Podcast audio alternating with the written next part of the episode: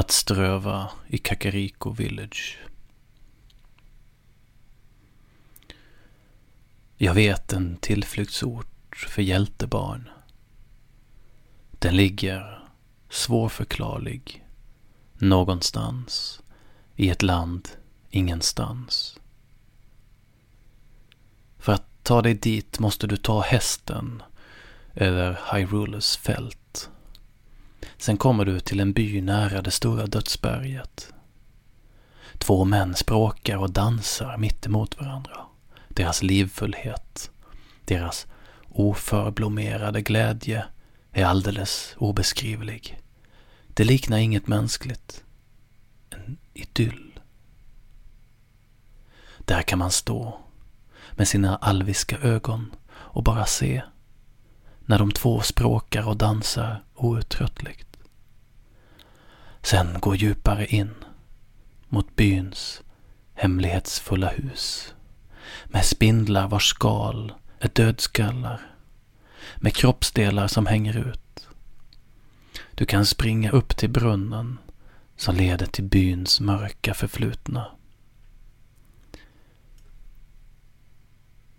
När vi hade övergett platsen, fastän jag inte övergav, tog jag ofta på mig den alviska dräkten. Jag stoppade ocarinan i tunikans ficka och red med hästen bort till byn. Jag hade inget särskilt ärende där. Jag strövade bara omkring, alldeles spårlös på gräset. Jag strövade bland husen, som den välbekanta alven. Jag var som vem som helst.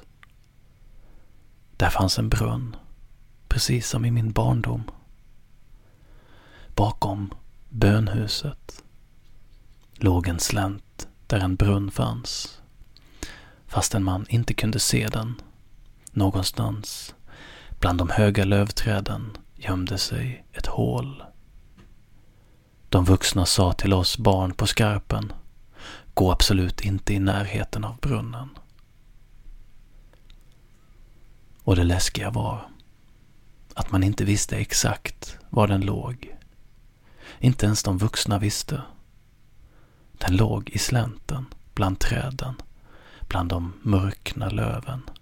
Ett tiotal meter från Gula Boden, som hängde över samma slänt. Någonstans bland de mörkna löven låg dödshålet. Med tennisbollar och fotbollar som ingen vågade hämta.